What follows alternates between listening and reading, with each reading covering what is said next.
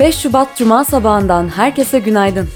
Şubat'ın ilk haftasını geride bırakmaya hazırlandığımız bu yeni günde yepyeni bir Aposto 6.30 yayınında ben Gizemlesiniz. Sanıyorum artık hepimiz haberdarız. Ben de pazartesi günü İpek'in yayını sayesinde öğrenmiş oldum ki özellikle düzene aşık olanlar için müthiş bir takvim dizilimine sahip bir ay oldu Şubat. Rakamsal olarak kurulan bu düzenin benim hayatıma yansımasıysa tabii ki tam bir kaos. Aylardır gelmesinden en çok korktuğum ay Şubat ayıydı ve işte şimdi buradayız. Sona yaklaşma durumu insanı epey afallatıyormuş doğrusu. Bir şeyler biterken e şimdi ne yapacağım sorusu dünyanın en zor sorusu haline geliyormuş. Ve yıllardır yaşadığınız şehri bırakıp gitmek de eğer ihtimaller dahilindeyse insan resmen boşlukta süzülüyormuş. Fiziksel olarak buradayım ama her an veda edebilecek olmak insanı kalan günlerinden de biraz soyutluyormuş. O yüzden bugün hem kendim hem de hepimizin namına ufak bir dileğim olacak. Umuyorum ait olduğumuz, işte benim evim artık burası diyebileceğimiz yerleri buluruz. Veya umuyorum sizler belki de çoktan bulmuşsunuzdur. Evet, yine bir cuma gününde Aposto'nun karamsar sesi ben Gizemlesiniz. Oldukça yoğun bir gündemle sizlerleyim bugün de ancak onun öncesinde bugünün bülten destekçisi olan Papara'dan da bahsetmek isterim. Webrazi ödüllerinde 2020'de yılın fintech şirketi seçilen Papara, geliştirdiği kullanıcı odaklı, hızlı, ücretsiz, özgür finansal hizmetlerle herkesin finansal sistem içinde özgürce var olabilmesini mümkün kılıyor. Ayrıntılara dilerseniz bültenimizden ulaşabilirsiniz diyorum ve neler oluyor sorusuna cevap vermek üzere günün önemli başlıklarına geçiyorum. Piyasalar ve ekonomi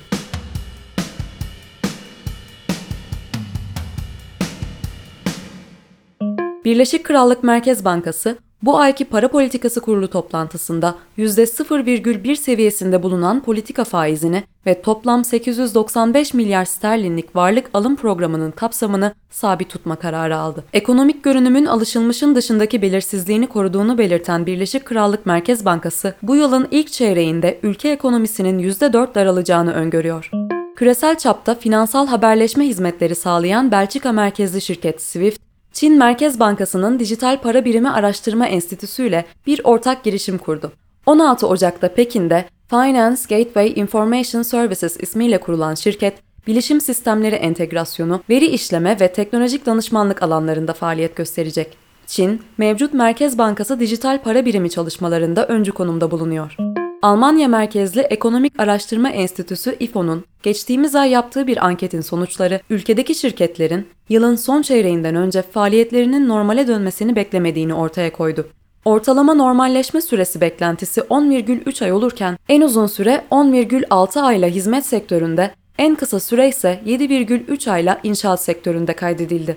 İFO yetkililerinden Klaus Wohlrabe, şu anda sürmekte olan aşılama kampanyasının normale dönüş beklentisinde henüz belirleyici bir etkisi olmadığını ifade etti. İş Dünyası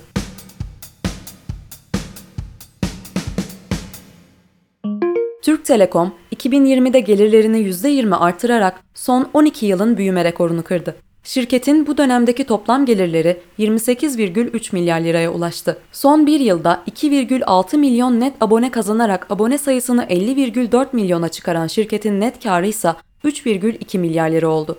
Yatırım harcamaları önceki yıla kıyasla %36 artarak 6,7 milyar liraya yükselen Türk Telekom, 2021'de 7,7 milyar liralık yatırım yapmayı öngörüyor. Koç Holding ve Fiat Chrysler Automobils'ın eşit oranda hissedarı olduğu Tofaş, 2020'nin son çeyreğine ilişkin bilanço sonuçlarını açıkladı. Şirketin net dönem karı çeyreklik bazda %25 yükselerek 639,2 milyon liraya çıkarken satış gelirleri bir önceki yılın aynı dönemine kıyasla %68,2 artışla 9,2 milyar lira olarak gerçekleşti. 2021'de 265 ila 290 bin adet aralığında üretim hedefleyen Tofaş, yurt içi pazar satışlarının 120 ila 135 bin, ihracatın ise 150 ila 165 bin aralığında olacağını tahmin ediyor. Almanya merkezli biyoteknoloji şirketi BioNTech'in erken dönem yatırımcılarından olan Münih merkezli risk sermayesi fonu MIG, yatırımcılarına 600 milyon avroluk temettü dağıtacağını açıkladı. MIG, kurumsal yatırımcıların şirketin BioNTech hisselerini barındıran bilim ve teknoloji fonuna ortalama 20 bin avro yatırım yapmaları sonucunda pandeminin başından bu yana yaklaşık 11 milyon hisse satmış ve şirketteki payı %6'dan %1'e düşmüştü. Royal Dutch Shell, Covid-19 salgınının dünya çapındaki petrol talebini ciddi ölçüde azalttığı 2020'de 4,8 milyar dolar ile son 20 yılın en düşük karını elde etti. Şirketin perakende ağı ve ticaret faaliyetlerinin yolunda gitmesi ise zararın önüne geçti. Yatırımcılarına güven aşılamak isteyen Shell, 2021'in ilk çeyreğinde hissedarlara vereceği kar payını artıracak. The New York Times, dijital gelirlerinin tarihinde ilk kez basılı yayın gelirlerini geçtiği 2020'de 2,3 milyon yeni dijital abone kazanarak basılı yayınlar dahil toplam abone sayısını 7,5 milyona çıkardığını duyurdu. Son çeyrekte 509,4 milyon dolar gelir elde eden yayın kuruluşunun hisse başına karı ise analistlerin 34 centlik beklentisini aşarak 40 cent seviyesinde gerçekleşti.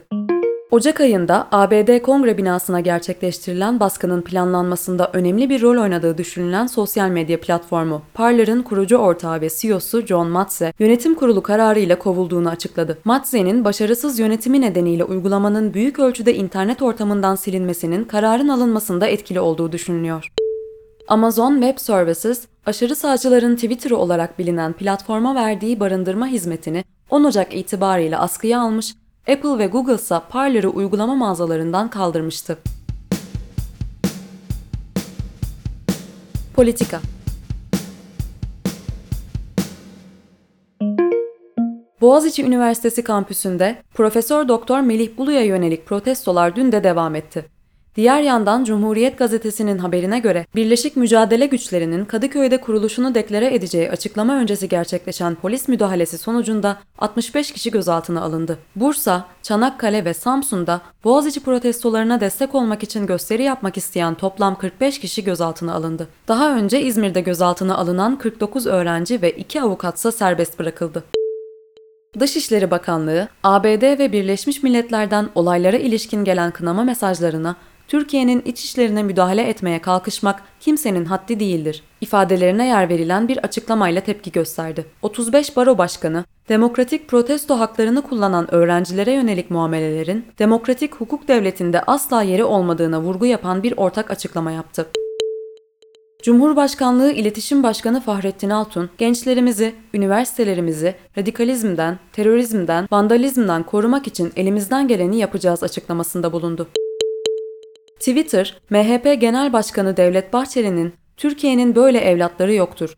Çocuk veya öğrenci dedikleri vandaldır, barbardır, gözlerini kan ve nefret bürümüştür. Sırtlarını ajanlara, zalimlere ve karanlık çevrelere dayamış olanlar evlat değil, başa ezilmesi gereken zehirli yılanlardır ifadelerinin yer aldığı mesajlarını platformdan kaldırdı.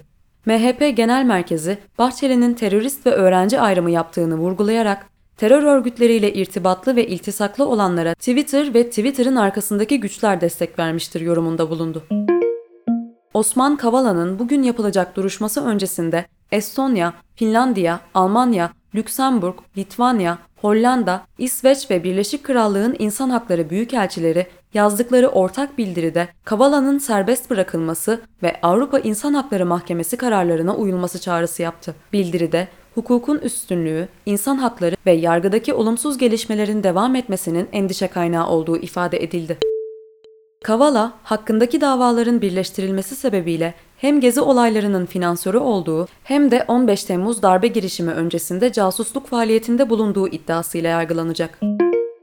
Cumhurbaşkanı Recep Tayyip Erdoğan ve MHP Genel Başkanı Devlet Bahçeli, ekonomi ve hukuk alanında yapılacak reformlar ve yeni anayasa konulu bir görüşme gerçekleştirdi.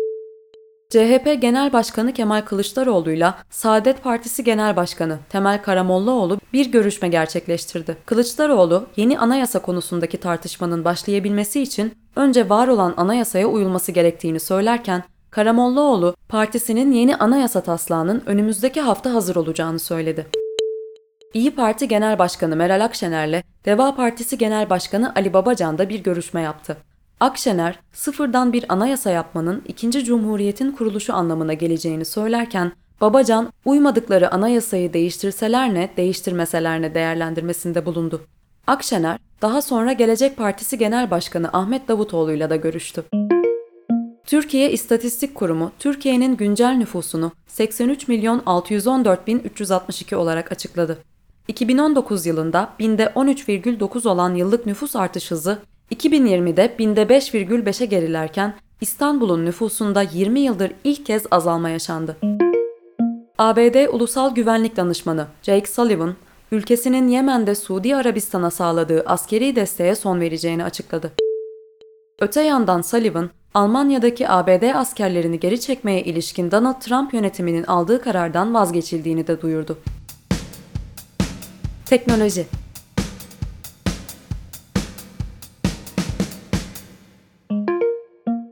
Amazon, teslimatta çalışan sürücülerinin davranışlarını daha iyi gözlemleyebilmek için teslimat araçlarına yüksek teknolojili video kameralar yerleştirmeyi planlıyor. Şirket, bu hamleyle güvenliği artırmayı hedefliyor.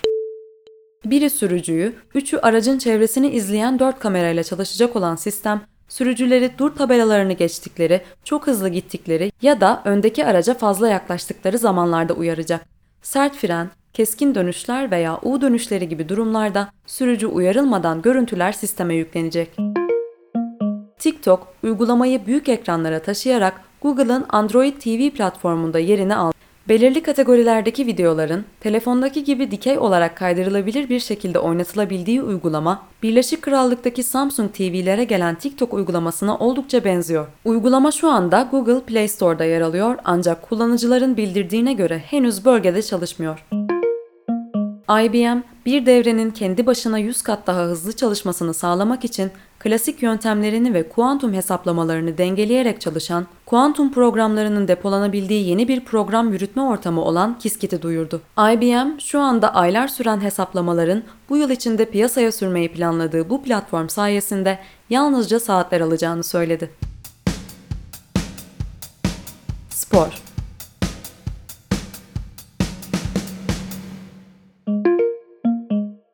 The Athletic'ten Shams Charania'nın haberine göre NBA ve Oyuncular Birliği All-Star karşılaşmasının 7 Mart'ta Atlanta şehrinde oynanmasında karar kıldı. Günün öne çıkan karşılaşmalarının sonuçlarına ise bültenimizden ulaşabilirsiniz.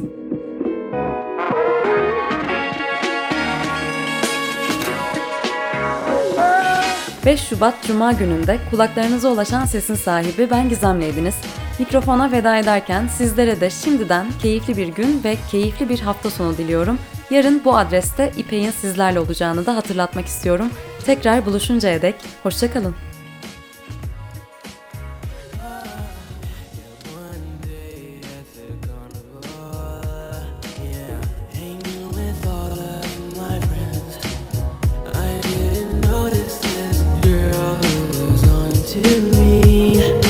Feeling